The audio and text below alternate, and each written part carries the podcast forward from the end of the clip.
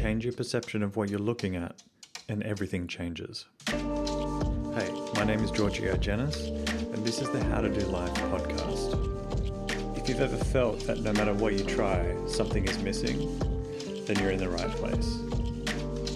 My aim with this podcast is to begin filling in those blanks for you. So open your mind and get ready, because I'm about to show you an entirely different way to look at your life. And once you've seen it, you can't unsee it. So let's get started. All right, welcome to today's podcast episode. Um, we've got an interesting episode in store for you today because we will be talking about anxiety. Um, now, this is a big topic. It's very meaty, it's very sensitive, um, and it's something that I get asked about a lot, which is why we're we're talking about it today. Now, I think what would be valuable for us to start with is actually looking at what anxiety is. Now, um, full disclosure, not a registered doctor, not a psychiatrist or a psychologist. So, the way I'll be talking about anxiety and describing what anxiety is is not based on the DSM 5 manual that all the doctors use as a way to determine um, whether or not you have anxiety. This is not a diagnosis, this is just me talking from my personal experience and also my professional experience. Now, in saying all of that, um, anxiety is it's an interesting emotion um, because that's ultimately what it is, and it's something that essentially rules people's lives. Like it influences the decisions people make. It influences the people that you interact with. It influences um, who you spend your time with, how you spend your money, the jobs that you take, the careers that you choose. It has such a profound impact on people's days, day to day life that it really is quite this powerful beast that lives in the minds of individuals, but no one can really grasp or see. So it's a really interesting topic for me. It's also a personal topic. It's something that I wrestled with many years ago, um, grippingly. Like I was dealing with anxiety. I was dealing with um, panic, panic attacks. Um, it used to really uh, impact me and influence me. Now, anxiety, nervousness, tension, panic, discomfort. What is it? Like, and are they the same? Perhaps maybe all these emotions, all these different sensations that people are feeling might actually be the same thing, but there's different labels being thrown around. So, for example, if you're leading up to a presentation at work and you're feeling some nervousness about it, some people will say, I'm feeling anxious. Other people will say, I'm feeling nervous. Some other people might actually describe it as excitement. It's all the sen- same sensation, but what you're experiencing might actually be labeled as anxiety. This is what's interesting to me because anxiety has this official label that's almost been attached to it.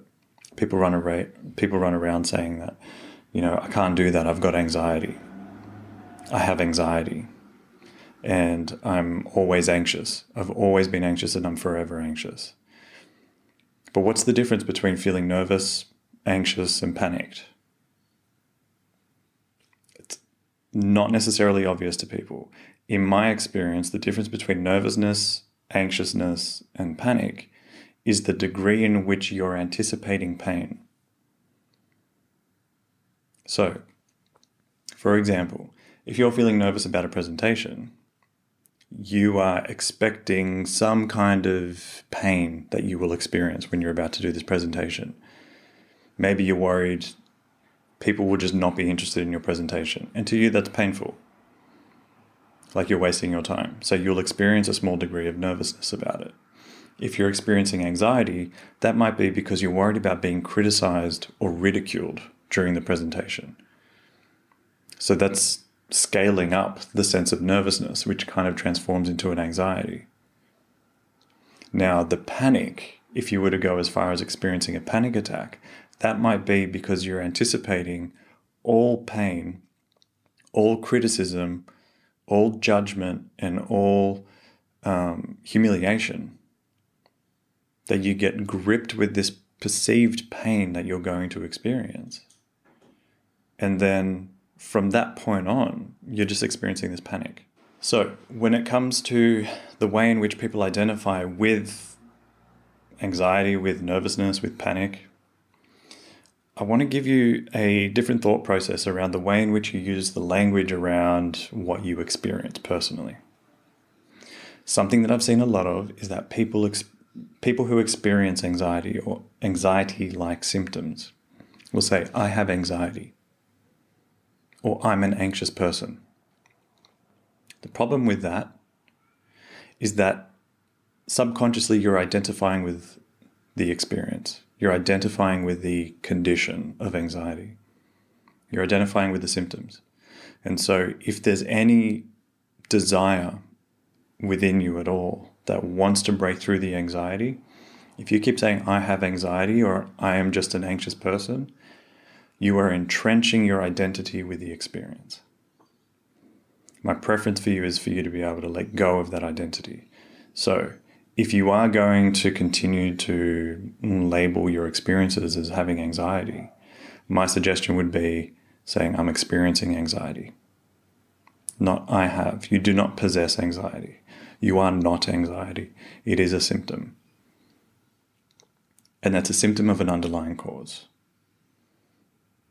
And so when I help you understand the difference between the symptom, which is the sensation of anxiety or the sensation of panic, and the underlying cause, which is purely a perception, then you'll understand that you are not anxiety. You do not have it, and you are not an anxious person. You are just dealing with a symptom. For example, this is a crude example, but if you have a muscle cramp, you do not say, I am a muscle cramp. I am a cramp, right? You do not say, I have cramps. Cramps is me. That sounds a little bit like crabs. That might not be okay. But you get the idea, right? You you are not cramps. Like, oh, I just have this cramp. That's crazy. Ah, and then you get over it. You don't identify with it. So I want you to understand that there's a difference between the underlying cause and the symptom or the condition, and start to separate these two. What I've also seen, which is being particularly popular on social media, YouTube, TikTok, Instagram, they're the main places that I've seen this anyway, is the normalization of anxiety or the normalization of mental disorders. Now, normalizing, making common, there is help, there is value in that. It can be helpful to normalize because typically people who are experiencing mental disorders or mental challenges or mental health challenges, they are feeling like they're alone. You might feel like you're alone when you're having anxiety, when you're experiencing anxiety, right? And you're not. It's actually really common. So, the normalization of this and seeing that a lot of people experience anxiety or a lot of people experience panic or nervousness, that can ease your tension about it and make you feel less alone in the experience. However, the challenge with normalization is if you join a group, a collective group of people who are experiencing the same thing, if they stay stuck in their experience, if they stay stuck in their anxiety, you will too. It's sometimes called companionship in misery, right? This is people who find com- other people who are experiencing misery, experiencing some kind of suffering, and they associate and they just kind of vibe with each other. But you're keeping each other stuck. So the normalization is it's helpful, but it can keep you stuck. So it only gets you to a certain point. But then from that point on, it's like, okay, well, what do I do with this? Great. I've just discovered there are a sea of people who are wrestling with anxiety. Now I understand that I'm not alone in experiencing this. But now that I've worked out all these people also experience anxiety, what am I supposed to do? Which leads me to the next challenge that I've seen in the common thought process that I've seen out there in the world. And that is the belief that you need to manage and cope with anxiety. And that's just not true. Most of the techniques, most of the approaches, and the methods that people use to help navigate their experience with anxiety involve managing techniques, coping techniques, but none of them involve what I believe is most importantly an appreciation of the anxiety, an appreciation of the fear, and an appreciation of the panic, which I'll get to in a minute. But what I want to do is help you understand why managing and coping techniques are a challenge, especially if they're things like, well, I know that I have certain triggers when it comes to what makes me feel anxious. So I'll stop involving myself in those triggers. So let's say, for example, you experience social anxiety. And part of that anxiety is like you don't do well with big parties with a lot of people. So what you might use as a coping mechanism or a strategy is to just say no to these parties or to try and bring somebody with you to make you feel better about being there. The problem with that is that's not actually addressing the underlying cause of the anxiety. That's just putting a band aid on it and finding ways to cope and manage. That's not empowering as far as I'm concerned. Because then you will feel like you need this crutch you feel like you need some kind of support or assistance whenever it comes to dealing with these challenging situations. What I'm more interested in is making sure that you actually feel like you can handle it on your own, that you can rely on yourself and you have this sense of self belief, not that you need all these various coping mechanisms as a way to deal with whatever tension or anxiety you might feel.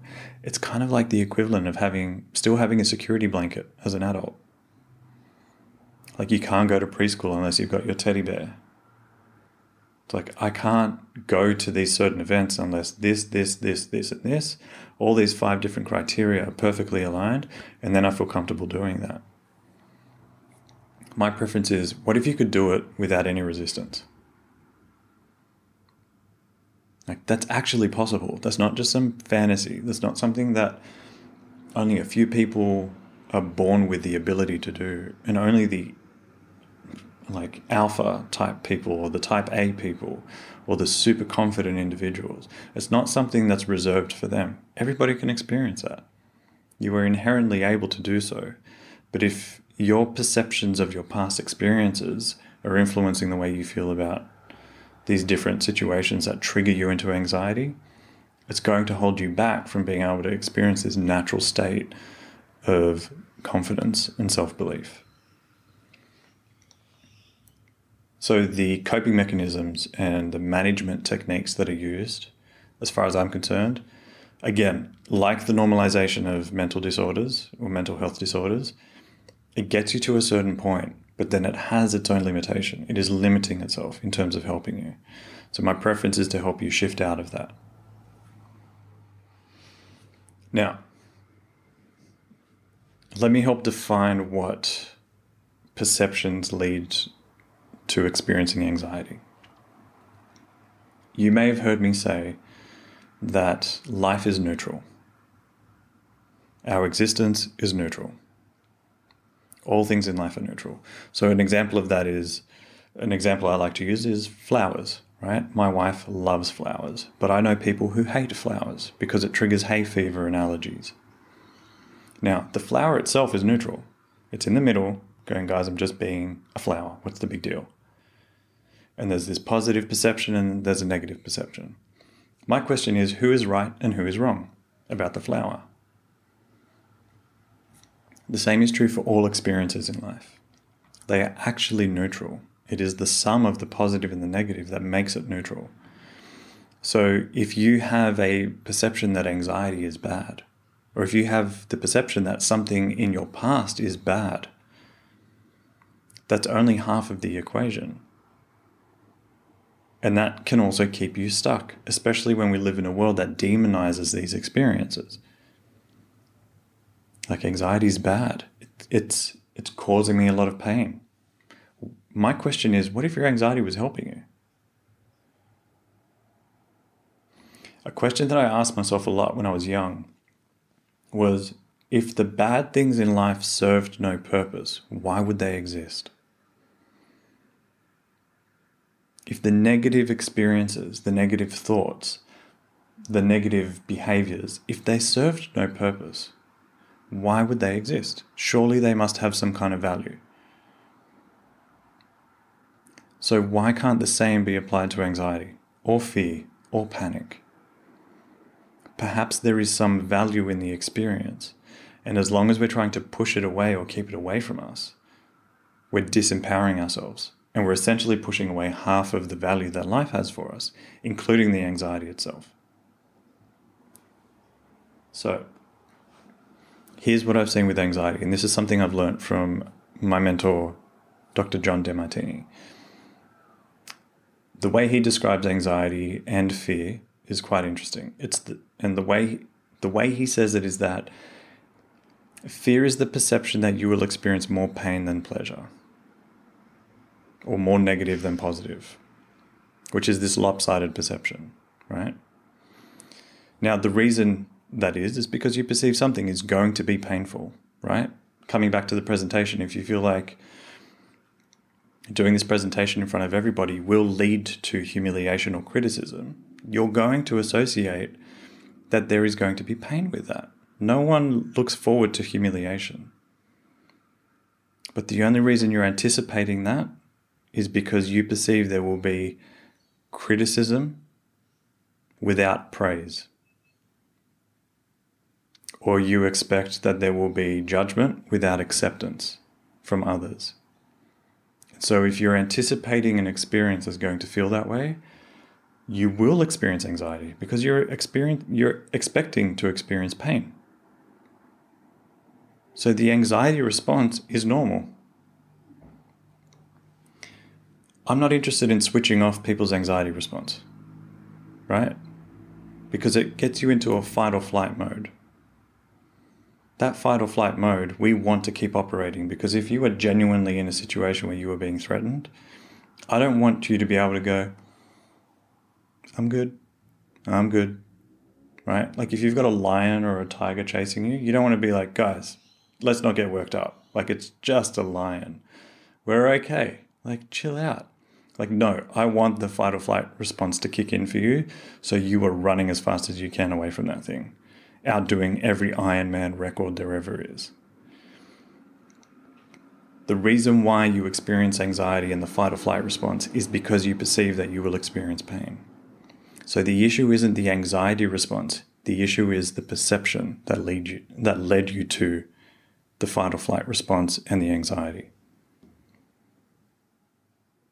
For example, a few years ago I had a client who reached out to me the day after um, something dramatic happened in her relationship, and her partner left her, her husband left her, and she was riddled with anxiety and panic. She was having a panic attack while she was talking to me. And I asked what was going on. She told me. With a bit of digging and with a few questions, we worked out that her anxiety was around the idea of being abandoned and having to try and do everything on her own. Now, she was judging herself for experiencing anxiety. She's like, this is ridiculous. Why am I having panic about this? He hasn't threatened me. He hasn't hurt me. He hasn't harmed me in any way. But I am having a visceral panic attack right now. And what we worked out was that she just had this perception of being abandoned, that she had to try and live life on her own, and that freaked her out. And I get it. Like, who doesn't get that? Who wants to go and live their life in total isolation, abandoned by the people they're loved by? Nobody. That's a normal response. Here's where things get interesting with anxiety. The only reason you perceive you're going to experience some kind of a pain in the future is because your imagination is telling you something. It's saying, I am going to experience this pain, a very specific pain, a very specific outcome that will lead to pain. Where it gets interesting is that imagination is based on a memory you have of an experience you had somewhere in your past. The reason you imagine a certain pain in the future is because you've experienced that same pain or that same perceived pain in your past. So, for this particular client, there was a memory from that's right. There was a memory from when she was in the American equivalent of middle school. And she had changed schools. And in the process of changing schools, she actually felt abandoned and isolated by her mother. Because mum was pushing her into this school, and all she wanted to do was stay home. Because she was worried about whether or not these kids would accept her, whether or not they'd welcome her as a friend. And so she was experiencing all this pain. And instead of mum, because her mum wrestled with anxiety, her mum's idea was the best way to help my daughter is to push her into it so she can see she's going to be okay. She dropped her off and left. And when she left, my client had the perception that mum abandoned me. and triggered anxiety and panic at that age. In a situation where she felt like there weren't people there to support her. And so, ever since then, she's had a very deep fear of being abandoned by people, especially people that she thought she could trust.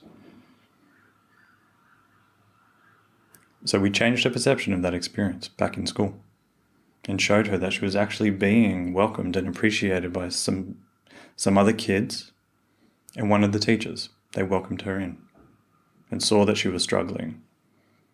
And they even acted like a mother figure in her life while she was at school. It turned out that it wasn't nearly as terrifying as what she perceived at the age of seven, eight. And so then moving forward, she stopped having this fear and anxiety around being abandoned. So now her experience is like, I actually like being on my own. I feel empowered. I get to make decisions for myself. She actually liberated herself from this anxiety.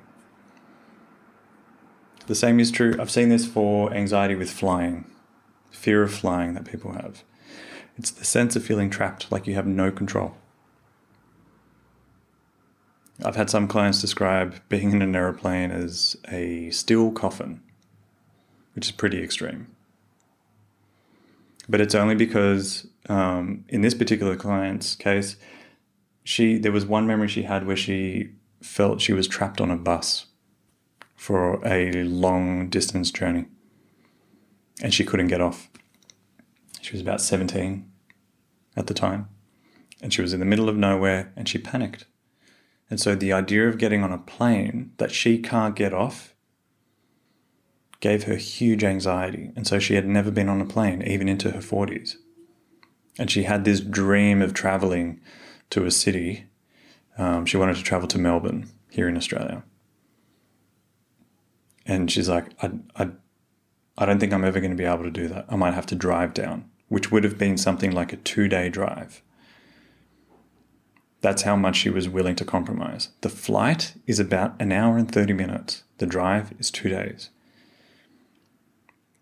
So we worked through this anxiety when she was 17, and she realized that she was free just as much as she was trapped in that experience, the anxiety dissolved.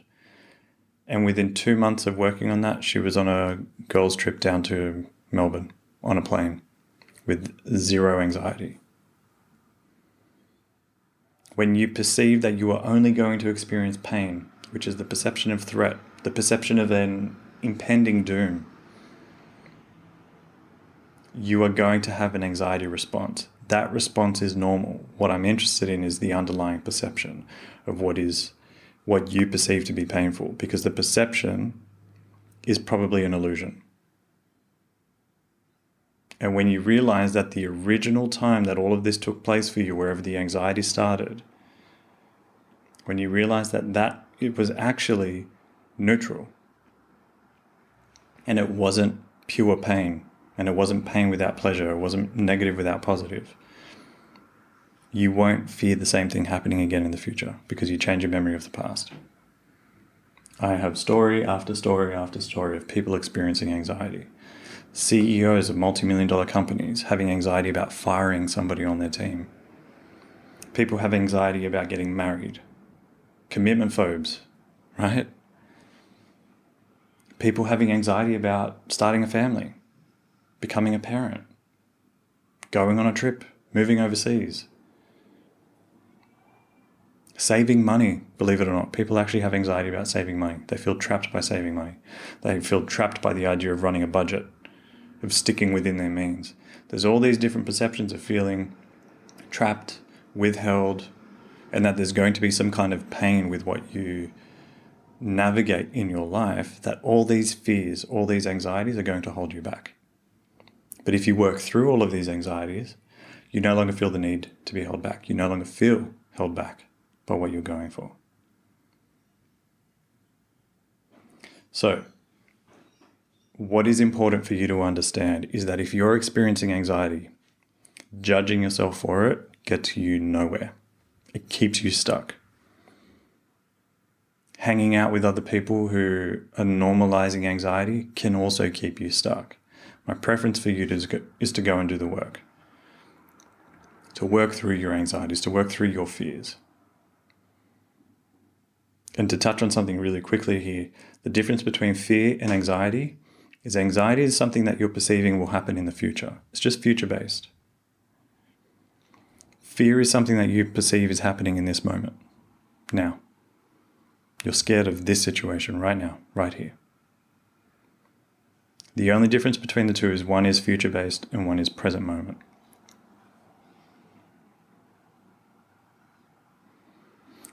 What is a really common anxiety for people to have is losing control of their body. This looks like illness, it looks like disease. And even when you have a panic attack, it is the ultimate manifestation of losing control of your body. But what if all of those things were actually your body doing everything it could to keep you alive? And it was trying to help you, it was trying to empower you. So there's something I want you to consider reframing around anxiety, which I've been leading to through this whole episode. And that is that anxiety is trying to reveal something to you about a perception you have. It's trying to show you that you have a perception of some perceived pain without pleasure, some perceived negativity without positivity. That you've lopsided your perception, and the anxiety is trying to hint to you that it's time to get your perceptions back to a neutral state. And when you see that there was just as much good as there was bad in the experiences that happened in the past, you unlock an appreciation and gratitude. And when you start to appreciate and have a gratitude for your anxiety, you no longer fear anxiety taking place again in your life because you realize it's been helping you. So, let me give you a tip about something you can do to help start to change your experience of anxiety. Now, I have a full length course that goes deep into breaking through anxiety, which you're welcome to check out. It is called Freedom from Anxiety, um, which you can enroll in. But what you can also do, and I'll give you a little hint here, is tracing back, finding where the trigger started, and becoming aware of what it was that originally created your anxiety can start to completely unlock your experiences with it. What I mean by that is usually when I ask people who come to me saying, I've been wrestling with my anxiety my whole life, I'm like, stop for a second, let's just check that. I'm like, did you come out of the womb having a panic attack? They're like, well, no, I didn't come out of the womb that way. It's like, okay, so you haven't had it your whole life. When did, when did the anxiety start? When did you notice that things changed? There was some point during your life where you felt fine. Sure, you had some nervousness and some anxiety, like momentary anxieties throughout childhood, but there was a moment where from that point on, you, your experience of anxiety noticeably increased and became a chronic or long term experience. So, what I want you to do is scan back through your past, through your life, and look where was the chapter that you were fine? And where did that change to the chapter where anxiety came into your life? And you will find that there was an event that took place that started the chapter with anxiety. Now, you might believe that it's traumatic. You might believe that it's overwhelming. You might believe that it's just, um, it's not there. Maybe I don't even have that memory. But the reality is, there is a moment, there is an experience that triggered the anxiety. Anxiety doesn't come out of nowhere. When, like, the universe doesn't run on roulette. It's not like, well, the ball landed on your number. Guess what? You're experiencing anxiety for the rest of your life. It's not random like that. I haven't seen a single case where anxiety was random. It come there is a moment that comes in your life where you have this perception that you experienced more pain than pleasure, where you perceive some kind of threat. Even if it wasn't a threat to your life, it was a threat to your sense of self. Maybe it was some kind of humiliation or criticism, but there was a moment that you experienced a, a deep moment of pain emotional or otherwise. And that's when the anxiety started. And I want you to ask yourself what about that experience was so painful? And is that perceived pain the truth? And what you will realize is that all of your anxieties came from a very specific place in your life, a very, a very specific experience. And it's not random. And it's just this repetition that in and of itself, that one exercise will start to transform your experience of anxiety. And if you're interested in exploring it even further, what I'd love for you to consider is perhaps enrolling in the anxiety program that we've got. You'll see a link below the video and in the show notes to that course. Or feel free to reach out on Instagram or shoot us an email. There's one last thing I want to share with you before I let you go to dispel an anxiety myth. Something you might have heard of and seen a lot is that performers, uh, professional actors, actresses, um, speakers, even comedians, they say that before every show, even after decades of doing it, they experience anxiety and they consider that a healthy response. And that's normal. This normalization of it, even by the celebrities, doesn't actually help you. I haven't found that to be true because I know individuals who are professional speakers and experts in their field, and they don't experience anxiety before they get up on stage. They used to many years ago, but they don't now. What I have found is that it isn't that you care so much. It's not the reason you experience anxiety before a performance, before you step up, is not because you care so deeply about it and it's just a reflection of how invested in that you are. That's not the case. So, I don't want you to buy into that notion. It has nothing to do with how much you care, and it has everything to do with what you perceive you will experience throwing up before every performance is not doesn't have to be normal, right? Just because people are saying that's what they do doesn't necessarily mean that it has to be normal. Because if you can transform your expectations of what you believe will happen and that you're no longer going to anticipate pain, then what happens to the anxiety before your performance? What happens to needing to throw up before you perform every time? all of that calms down because you no longer perceive a threat when you deliver your performance. So I wanted to leave you with that last note. Anxiety is normal, but it doesn't have to be something that you cope, manage, or live with. It's trying to help you. And I really hope I've started to change your perspective on that because that one insight transformed my personal experience of anxiety. So, on that note, it was a bit of a heavy topic. I get it. Anxiety is not exactly a fun topic for everybody to dig into, but it's very serious and it's something that a lot of you experience. So I thought I'd start to give you some of my insights around anxiety. I will probably talk more about it in future episodes, I'm expecting to get a bunch of questions about it. So if you do have any expanding questions on anxiety or anything that I've covered in this episode, please make sure you leave a comment uh, below the video or shoot me a uh, message on Instagram and I'll do my best to either answer you directly or answer all your questions in a future episode. On that note, I hope this was valuable. My aim is for this to be valuable. And uh, I look forward to seeing you in the next episode.